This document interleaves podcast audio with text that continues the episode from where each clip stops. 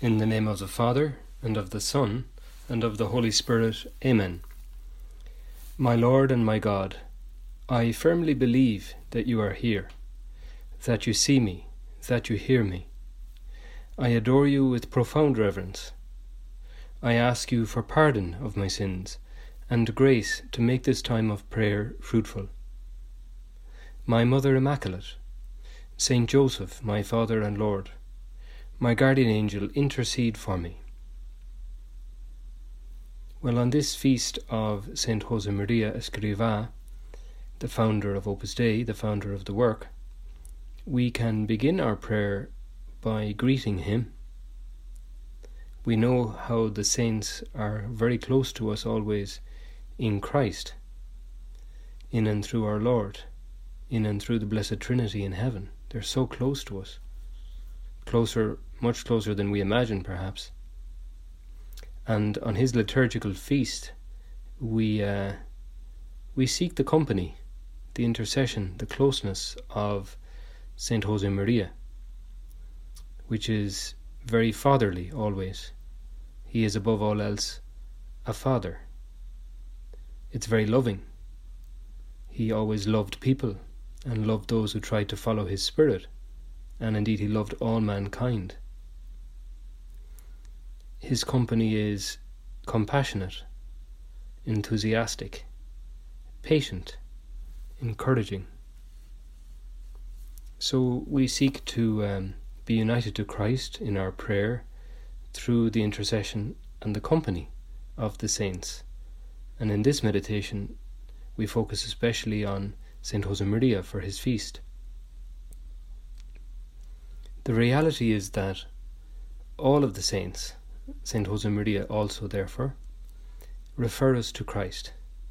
They lead us to you, Lord Jesus Christ, and in and through you to the Father in the Holy Spirit. In one of his encyclicals, I think it's the one on Christian hope, uh, Pope Benedict referred to Christ as the great light, the great shining light to which we're all attracted, to which we're all moving, to which we're all drawn. And around Christ there are lesser lights, lights that lead us to Him and that derive their light from Him. And these are the saints. And it's true that the beauty of holiness and the beauty of each saint is really radiant attractive, warm. And that's logical, it's natural because the saints radiate or reflect the beauty of you, Lord Jesus Christ, yourself. In a, very interesting book, a lovely book called The Beauty of Holiness and the Holiness of Beauty, Father John Saward uh, says the following. He says, The saints owe everything to Christ. They are the men and women in whom his divinizing, beautifying grace is most resplendent. They are the Father's great work of art. Human beings who have let the Holy Spirit purge and fashion them into the likeness of the incarnate Son, changed from glory to glory. Their souls, to quote Hopkins' phrase, have a Christed beauty. There, Saward is referring to the great English poet Gerard Manley Hopkins, who, um, in one of his poems, refers to holiness as Christed or Christed beauty. I suppose that's made up to the beauty or made unto the beauty of Christ Himself. That's what Christian holiness is, is to become Christ, to let Christ live in us. It is not I who live, says St. Paul, but Christ who lives in me. Elsewhere, in fact, um, Hopkins refers to holiness as immortal beauty. Immortal beauty. So we seek the intercession, the company now in our prayer of Saint Josemaria, in order to be closer to you, Lord, in order to be closer to Christ. We see Jesus Christ, we touch him in a certain sense, in and through the lives of the saints. In fact, in Lumen Gentium number 50 in the Second Vatican Council, the Church reminds us, quote, that God shows to people in a vivid way his presence and his face in the saints. He speaks to us in them. He speaks to us in them. So the council there reminding us that in the saints, God shows us his presence, his face, and he speaks to us in them. How beautiful, how true, how worthwhile it is, therefore, to um, to enter into communion with the saints. They in no way distract from God. Rather, they are smaller lights pointing to the great and ineffable light who is God.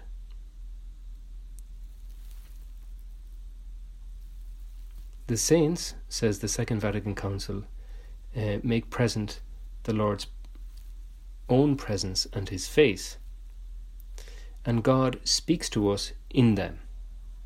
And we might say, well, what does God say to us in and through St. Josemaria?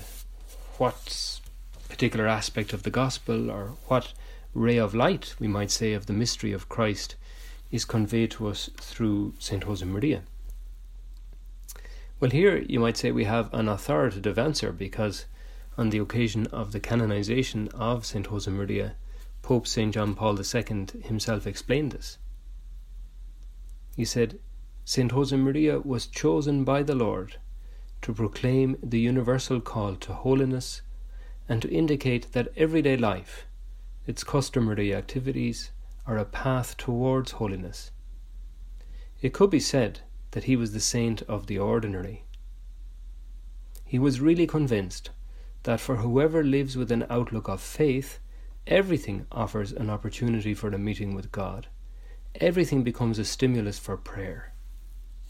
Seen in that way, daily life reveals an unsuspected greatness. Holiness is really put on everyone's doorstep the saint of ordinary life. That's who we're celebrating today. The saint of the ordinary, the saint of extraordinary love in the ordinary bits and pieces, the saint of, I suppose, being great through what is small, which is the Christian call, isn't it? The saint of the closeness of God, the saint of the nearness of God, of the warmth of God. In fact, in this month of June, the church celebrates very much the closeness, the nearness, the warmth of God. It's enough to think of the solemnity of the body and blood of Christ, Corpus Christi. How could our Lord get ever get any closer to us than that? Or the solemnity of the most sacred heart of Jesus, the closeness of Christ. Or the feast of the Immaculate Heart of Mary, the closeness of God through, you might say, through the channel of his mother, through the motherly heart of Mary of Nazareth. The month of June, in a certain sense, you could say, it's all about God's closeness to us, His warmth, His love. Um, and it's kind of beyond words, really, isn't it? The the closeness and the warmth of God as as reflected in the mystery of the Eucharist, in the mystery of the Sacred Heart of Jesus, the heart which is wounded and pouring out all its love for us. God is close so close.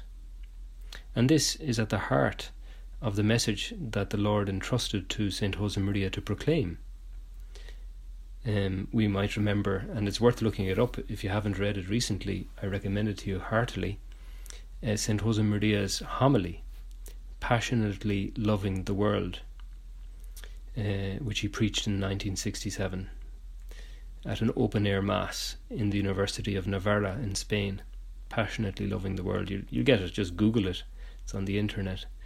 Um, well, in that homily, which in fact is a very important text because it is the founder consciously trying to explain um, this, the charism of the work, the spirit he had received and, and that he was spreading. Um, in some senses, it's a testamentary homily. You know, it, it explains what is Opus Dei and what is the spirit of Opus Dei. That's why it's very special.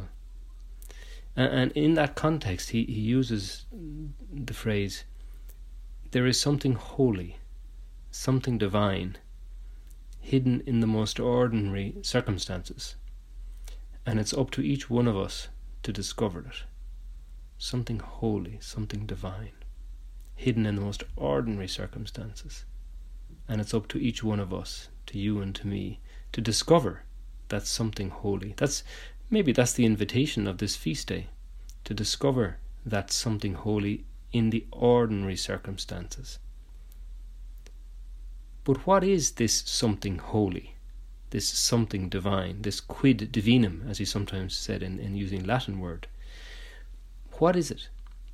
What is it, Lord, if not your very self? The something holy that's present in the most ordinary circumstances of our lives is nothing other than a who, it's not a what. It is the living Christ, Jesus, close by us in our work, in our rest, in our families, in our friendships, in our social life, in our pains, in our sorrows, in our joys, in our anxieties, in our moments of rest, of, of um, tranquility, whatever it is, the Lord there with us.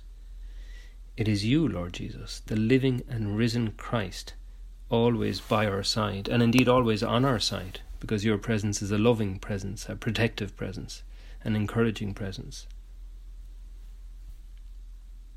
In his book, The Essence of Christianity, uh, the German theologian Michael Schmaus uh, talks about what, was essential to Christianity. And he says, in its innermost heart, Christianity is a living person, the Son of God, manifested in human history.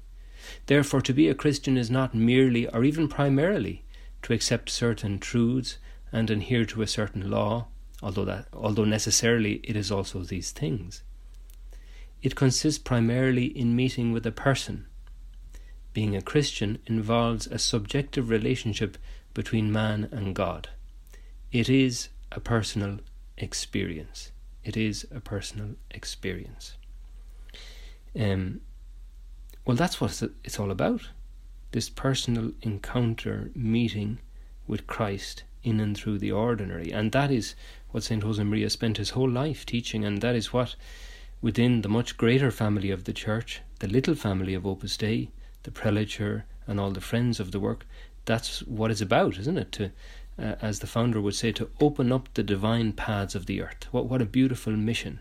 What a wonderful thing. And, and for each one of us every day to open up the divine paths of the earth, to open up the divine vista, the presence of the Lord, in and through the most ordinary things driving a car, working at the computer, mowing the lawn, looking after small children, caring for the sick, um, exercising, uh, socializing, whatever it is.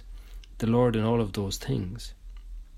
This is what St. Josemaria invites us to this personal meeting with Christ in everything we do. Um, I guess this requires faith to really believe, you know, to really believe that even now, as we pray together like this, that the Lord is, is so close to us, that He's listening to us, that as St. Augustine says in his Confessions, Lord, you are more intimate to me than I am to myself. You are closer to me than I am to myself. We know this intellectually, but sometimes our faith maybe is a little bit weak. Uh, and therefore, we could ask the Holy Spirit to increase our faith to help us to really live in the company of our Lord Jesus Christ. And not only that, but to, to enjoy the Lord's company, to enjoy really the Lord's company. Sometimes people say, we often hear it said, and it's said with the best will in the world, of course, uh, you know, if Jesus were alive today, what would he do? What would Jesus do about X or Y or whatever? It's um, I'm sure, a well intentioned question, but it's the wrong question. Because there's no question of if Jesus is alive today. Jesus is alive. Jesus is present with us in his church in a superlative way in the Holy Eucharist. He's present to us in nature, in the whole world of work, of family, of life, whatever, even in our emotional life, our ups and downs, our moods.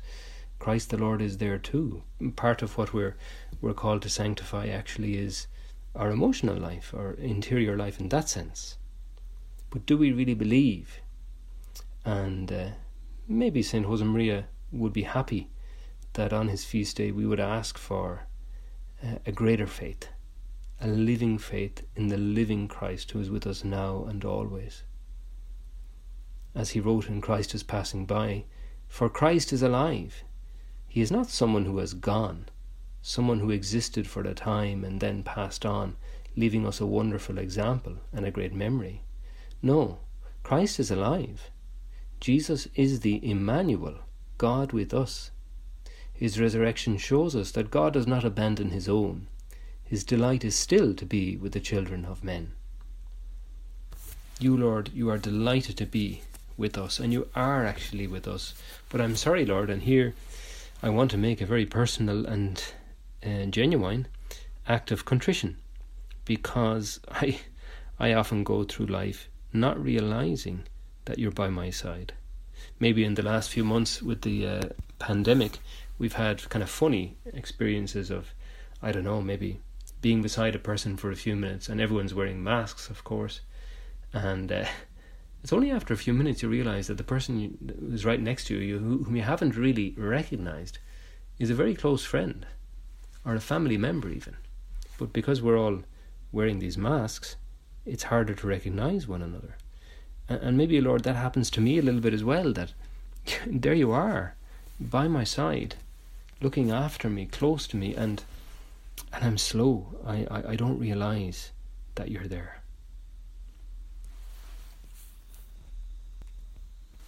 There's a beautiful text available again on the Opus Dei website. Um, it's a meditation uh, by the then Cardinal Joseph Ratzinger on Saint Josemaria, uh, which was published uh, at the time of his canonization in 2002. Um, it's called Letting God Work. Um, and it's a very deep and encouraging meditation, really. Um, Ratzinger, and now Pope Emeritus Benedict, of course, he was pondering, as he says, on Opus Dei, on the reality of Opus Dei, and on the insistence of the founder that the Lord had made his work, that Opus Dei is the work of God. It's not Opus Escriva in that sense. It's it's the work of God. It's not a human endeavor. Um, Saint Josemaria always saw himself, as we know, as an instrument, an instrument. Um, and uh, Cardinal Ratzinger wrote, While I was pondering this fact, there came to mind the words of the Lord reported in the Gospel of John, chapter 5. My Father is always working. These are words spoken by Jesus in the course of a discussion with some religious specialists who did not want to recognize that God could act even on the Sabbath. This is a debate that is still going on in a certain way among people and even Christians of our own time. Some people think that after creation God retired and no longer has any interest in our everyday affairs. According to this manner of thinking, God could no longer enter into the fabric of our daily life. But the words of Jesus affirm the opposite. A person open to the presence of God discovers that God is always working and still is working today. We should then let Him enter and let Him work. And so, things are born which open to the future and renew mankind. This is a beautiful uh, reality that, that, that's so worthwhile meditating on. My Father is always working, says Jesus to us. The Lord is working away all the time. As a friend of mine often says, the Holy Spirit isn't sitting in a corner with his wings folded, you know, looking on as, as a bystander. No. God is the protagonist of history. Uh, Christ is the very self of the church. The Holy Spirit is the soul of the church. Uh, God is doing his opus dei, his work of God. God is building his church all the time. And yet, uh, in this article, uh, Ratzinger is pointing to a very common perception, uh, very common, mm, that God, having created the world, just left it. I mean, it's a heresy that goes back centuries, um, but it continues today. It continues today. Um, the great temptation of our time, says Ratzinger, is a pretense, the pretense that is that after the Big Bang, God retired from history.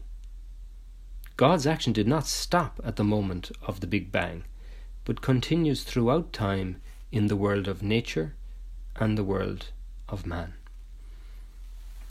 This is interesting because you might say this is a a global phenomenon, a, a certain philosophical uh, bent, you might say that a frame of mind that that's common in, in I suppose especially in a more secularized culture that God okay maybe he did create us if there is a God but he certainly isn't involved anymore.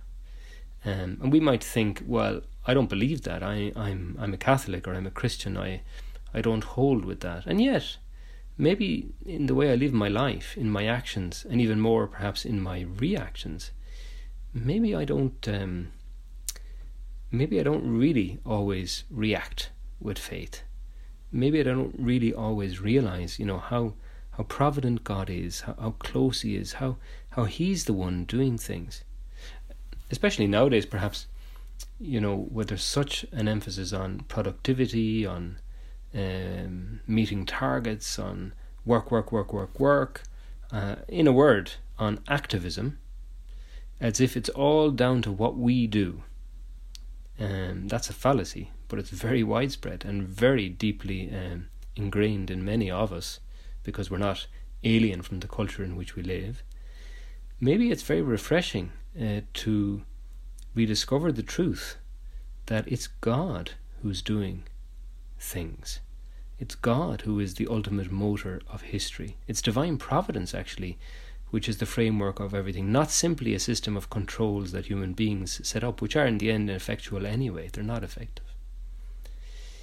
And we see this in the life of Saint Josemaria, and I think that's the point that um, that Cardinal Ratzinger was getting at there. That why did he refer to what he founded as Opus Dei, the work of God?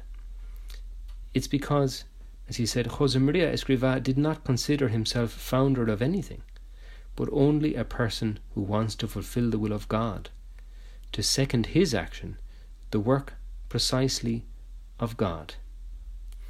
Um, it's true because we know uh, from the uh, various histories and biographies of, of the founder that he didn't sit down one fine day and, you know, chew the uh, the stub of a pencil and say, "Well, what will we call this new foundation?" No, that's not what happened. The Lord brought about the birth of the work um, in the soul and then in the life and in the actions of the founder.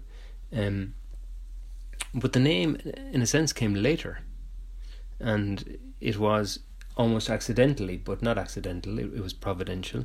And one day, his spiritual director, who at that time was a Father Sanchez, a Jesuit, who was aware that Saint Josemaria felt called to found something for God, um, Father Sanchez just said, uh, kind of off the cuff, to St. Josemaria, well, how's that work of God coming along? How's that work of God coming along? And the Holy Spirit fixed that in the mind of the founders. The work of God, Opus Dei. That's it. That's it. Opus Dei. And then he uh, discovered in his uh, spiritual notes that he had actually used that expression before, the work of God, in relation to what he was trying to do. And, and that's how the work got its name, really um, you could say God gave it its name. And, and more than a name, isn't it really more like a description? You know, the work of God is more a description than a name. It's just saying what it is. Um, and that's what it is. It's the work of God.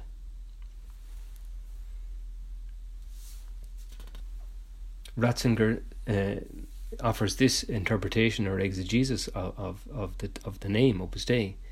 He says, the founder of Opus Dei said, I am not the one who invented anything. There is another with a capital A who acts, and I am only ready to serve as an instrument. So the name and all the reality which we call Opus Dei is deeply bound up with the interior life of the founder.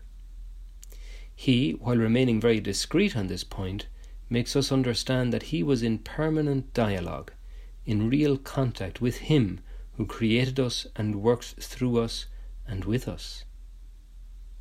The book of Exodus says of Moses that God spoke with him face to face as a friend speaks with a friend.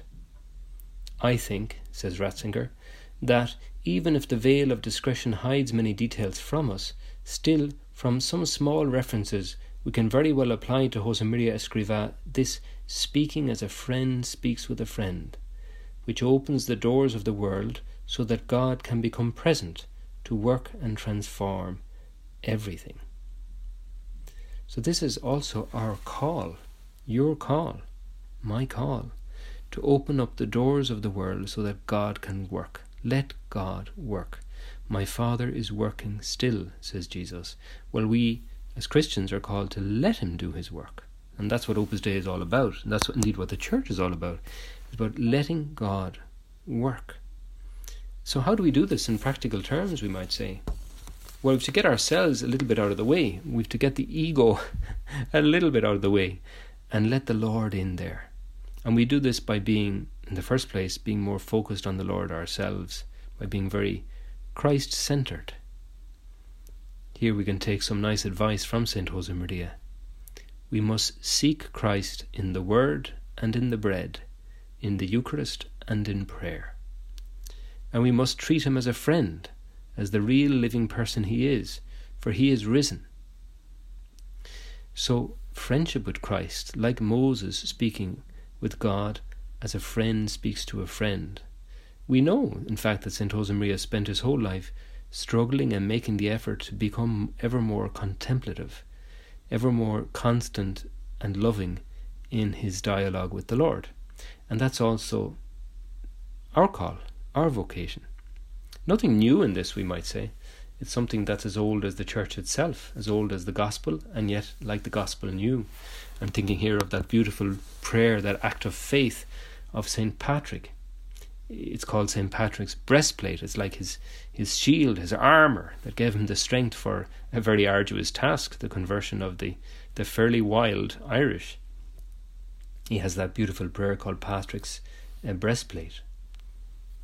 Christ with me, Christ before me, Christ behind me, Christ within me, Christ below me, Christ above me, Christ on my right hand, Christ on my left hand, Christ in my lying, Christ in my sitting, Christ in my standing, Christ in the heart of every one who thinks of me, Christ in the mouth of every one who speaks to me, Christ in every eye which looks upon me, Christ in every ear which listens to me.